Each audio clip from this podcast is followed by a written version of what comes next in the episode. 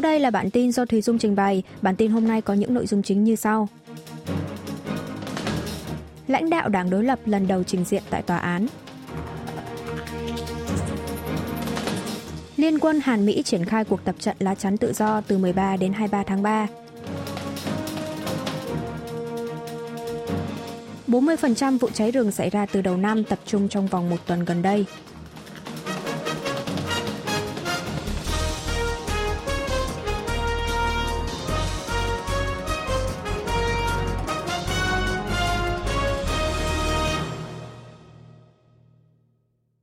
Lãnh đạo đảng đối lập lần đầu trình diện tại tòa án. Chủ tịch Đảng đối lập Dân chủ đồng hành Lee Jae-myung ngày 3 tháng 3 đã lần đầu trình diện tại tòa án liên quan tới cáo buộc phát ngôn sai sự thật trong quá trình vận động tranh cử tổng thống vào năm ngoái. Ông Y có mặt tại tòa án vào lúc 10 giờ 30 phút sáng cùng ngày, không trả lời bất cứ câu hỏi nào của phóng viên. Lãnh đạo đảng đối lập bị nghi ngờ đã vi phạm luật bầu cử. Các công tố viên cho rằng ông Y đã phát ngôn sai sự thật khi là ứng cử viên của đảng Dân Chủ đồng hành, tranh cử chức tổng thống trong cuộc bầu cử vừa qua. Trước tiên là trong bài phỏng vấn vào tháng 12 năm 2021, sau khi giấy lên nghi ngờ về lạm quyền trong dự án phát triển phường Thê Trăng, thành phố Song Nam, tỉnh Gyeonggi. Ông Y nói rằng khi còn đương chức thị trưởng Song Nam, ông không hề hay biết về ông Kim Moon Ki, người đứng đầu bộ phận phát triển công ty phát triển đô thị Song Nam. Tại buổi thanh tra tại Quốc hội tháng 10 cùng năm, Chủ tịch Y phát biểu rằng việc thay đổi mục đích sử dụng khu đất phường Bạch Baekhyun, thành phố Song Nam là yêu cầu từ Bộ Địa chính và Giao thông. Viện Kiểm sát cho rằng trong thời gian giữ chức thị trưởng Song Nam, ông Y đã nhiều lần gặp gỡ ông Kim Moon Ki qua các lần họp hay báo cáo. Ngoài ra, việc thay đổi mục đích sử dụng khu đất phường Baekhyun là quyết định của thành phố Song Nam, không phải là yêu cầu từ Bộ Địa chính và Giao thông. Hiện tại, Chủ tịch Đảng đối lập đang bác bỏ mọi cáo buộc mà Viện Kiểm sát đưa ra. Liên quân Hàn Mỹ triển khai cuộc tập trận lá chắn tự do từ 13 đến 23 tháng 3. Quân đội Hàn Quốc và Mỹ ngày 3 tháng 3 công bố sẽ tiến hành cuộc tập trận chung lá chắn tự do từ ngày 13 đến ngày 23 tháng 3 nhằm đảm bảo trạng thái phòng thủ liên quân vững chắc. Trong vòng từ ngày 6 đến ngày 9 tháng 3, hai nước sẽ triển khai cuộc diễn tập tham mưu, quản lý khủng hoảng mang tính chất là tập trận sơ bộ trước thềm tập trận chính thức. Trong lần diễn tập này, hai nước sẽ tiến hành tập trận theo các kịch bản phản ánh môi trường an ninh thay đổi gần đây, như việc Bắc Triều Tiên liên tục đẩy cao hạt nhân, tên lửa, chiến tranh, tranh chấp mới xảy ra, từ đó tăng cường hơn nữa năng lực đối phó của đồng minh Hàn Mỹ.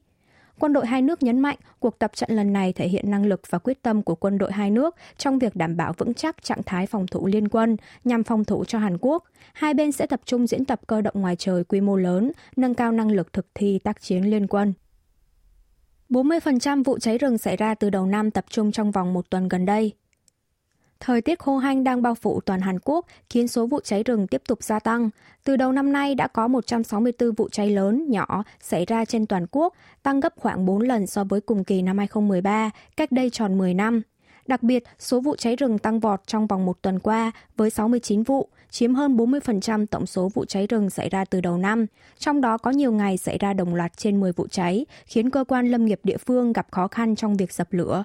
Từ 6 giờ tối ngày 2 tháng 3, cơ quan lâm nghiệp Hàn Quốc đã nâng mức cảnh báo cháy rừng ở khu vực ven Biển Đông lên mức chú ý do xét thấy nguy cơ cháy rừng tăng cao. Như vậy, tất cả các địa phương trên toàn quốc đều đang duy trì mức cảnh báo chú ý. Rủi ro cháy rừng gia tăng có nguyên nhân lớn nhất là do thời tiết hanh khô. Hiện tại khu vực phía đông tỉnh Kangwon, một phần tỉnh Bắc Gyeongsang đã ban cảnh báo hanh khô. Nhiều địa phương khác ban cảnh báo chú ý hanh khô. Chính quyền nhấn mạnh người dân cần đặc biệt chú ý trong thời điểm chuẩn bị gieo trồng, không đốt rác trên đồng ruộng.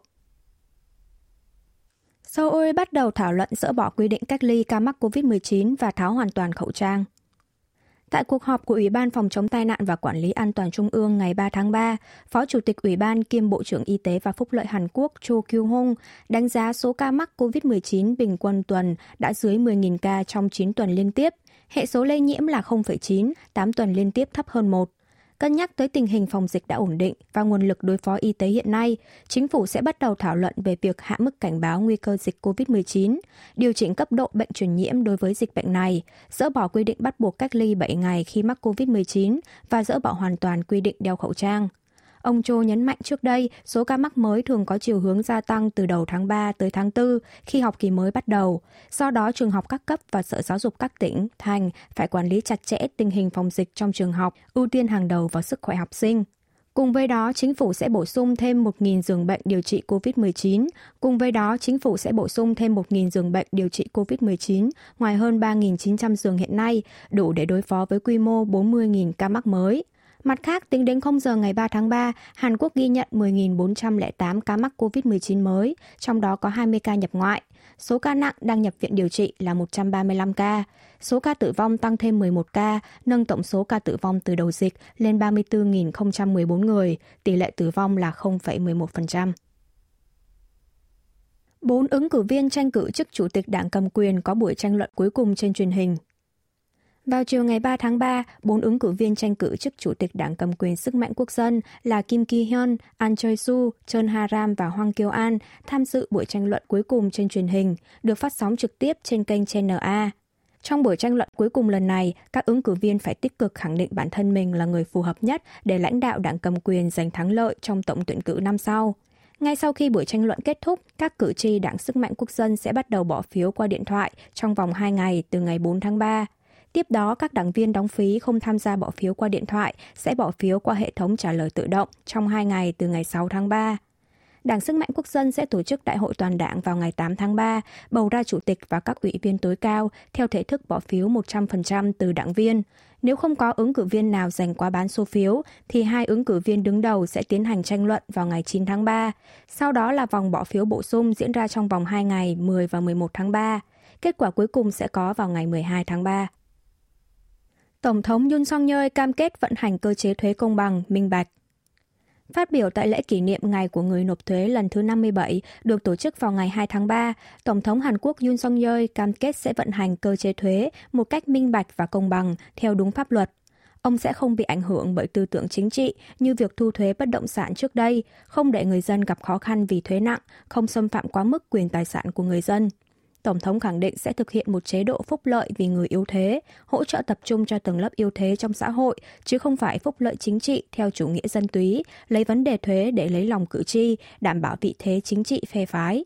Ông Yun còn cam kết sẽ sử dụng số tiền thuế quý giá của người dân để tạo ra nhiều việc làm, mang lại thu nhập cao, mở rộng xuất khẩu và bồi dưỡng doanh nghiệp khởi nghiệp. Chính phủ kiên quyết không dùng tiền thuế của nhân dân cho những tổ chức chính trị bất hợp pháp hoặc gây hại tới lợi ích quốc gia. Văn phòng Tổng thống cho biết đây là lần đầu tiên Tổng thống Hàn Quốc tham dự lễ kỷ niệm Ngày của người nộp thuế sau 53 năm kể từ năm 1970. Tham dự lễ kỷ niệm còn có 11 người được lựa chọn là những người đóng thuế gương mẫu, bao gồm nghệ sĩ, đại diện doanh nghiệp, năm doanh nhân nhận danh hiệu người nộp thuế nhiều nhất. Bộ Doanh nghiệp Hàn Quốc thảo luận phương án hỗ trợ cho doanh nghiệp khởi nghiệp về trí tuệ nhân tạo. Bộ Doanh nghiệp vừa và nhỏ và mạo hiểm Hàn Quốc ngày 3 tháng 3 đã tổ chức buổi tọa đàm với các doanh nghiệp khởi nghiệp ở lĩnh vực trí tuệ nhân tạo AI tại Trung tâm Đổi mới Kinh tế Sáng tạo Seoul, lắng nghe vướng mắc của doanh nghiệp và thảo luận về phương án hỗ trợ thời gian tới. Buổi tọa đàm được tổ chức nhằm thảo luận về phương án cải thiện quy chế và hỗ trợ về mặt chính sách cho các doanh nghiệp trong bối cảnh cơn sốt AI tạo sinh đang lan rộng sau sự xuất hiện của ChatGPT. Quy mô thị trường trí tuệ nhân tạo được dự báo sẽ tăng mạnh 10 doanh nghiệp khởi nghiệp có triển vọng ở nhiều mảng AI như trò chuyện, âm nhạc, tổng hợp hình ảnh, dữ liệu học tập, học sâu đã tham gia buổi tọa đàm. Đây đều là những doanh nghiệp đang hoạt động ở lĩnh vực AI tạo sinh như ChatGPT. Bộ trưởng Doanh nghiệp vừa và nhỏ và mạo hiểm Yong phát biểu, trí tuệ nhân tạo là công nghệ trọng tâm trong chuyển đổi số. Chính phủ Hàn Quốc sẽ tập trung mọi nguồn lực chính sách để giúp doanh nghiệp có thể giành thế chủ đạo trên toàn cầu giữa môi trường ngành công nghiệp AI đang thay đổi nhanh chóng. Điện lực Tokyo dự kiến hoàn thiện hạ tầng xả nước thải nhiễm xạ nhà máy Fukushima ra biển vào mùa xuân. Chính phủ Nhật Bản đã quyết định xả nước thải nhiễm xạ từ nhà máy điện nguyên tử Fukushima số 1 ra biển vào mùa xuân hoặc mùa hè năm nay. Trong khi đó, công ty điện lực Tokyo, TEPCO, đơn vị điều hành nhà máy này, dự kiến sẽ kết thúc xây dựng hạ tầng xả nước thải ra biển trong mùa xuân năm nay. Ông Ono Akira, giám đốc phụ trách việc ngừng hoạt động nhà máy Fukushima thuộc công ty điện lực Tokyo, trong bài phỏng vấn với báo Nihon Keizai ngày 3 tháng 3 cam kết sẽ nỗ lực để ngư dân địa phương hiểu về quyết định của chính phủ. Ủy ban năng lượng điện nguyên tử Tokyo sẽ tiến hành kiểm tra sau khi công tác thi công kết thúc. Sau đó, cơ quan năng lượng nguyên tử quốc tế sẽ xác minh kế hoạch xả thải có thỏa mãn tiêu chuẩn quốc tế hay không, rồi công bố báo cáo cuối cùng có đánh giá toàn diện – Truyền thông địa phương dự báo TEPCO sẽ xả thải vào mùa hè sau tháng 6. Ngày 11 tháng 3 năm 2011, nhà máy điện nguyên tử Fukushima số 1 đã bị nổ sau trận động đất miền đông Nhật Bản. sau sự cố nước ngầm và nước mưa tràn vào nhà máy, phát sinh nước thải nhiễm xạ. Công ty điện lực Tokyo đang tiến hành lọc nguồn nước nhiễm xạ này bằng thiết bị khử đa nguyên tử và trữ trong bể chứa ngầm. Tuy nhiên, sau quá trình lọc, nguồn nước này vẫn còn sót lại vật chất phóng xạ là tritium. Chính phủ Nhật Bản có kế hoạch pha loãng với nước biển để hạ nồng độ tritium xuống bằng 1 phần 40 tiêu chuẩn của nước này, tức dưới 500 becquerel trên 1 lít để xả ra biển. Quý vị và các bạn vừa nghe xong bản tin của Đài Phát thanh Quốc tế Hàn Quốc KBS World Radio.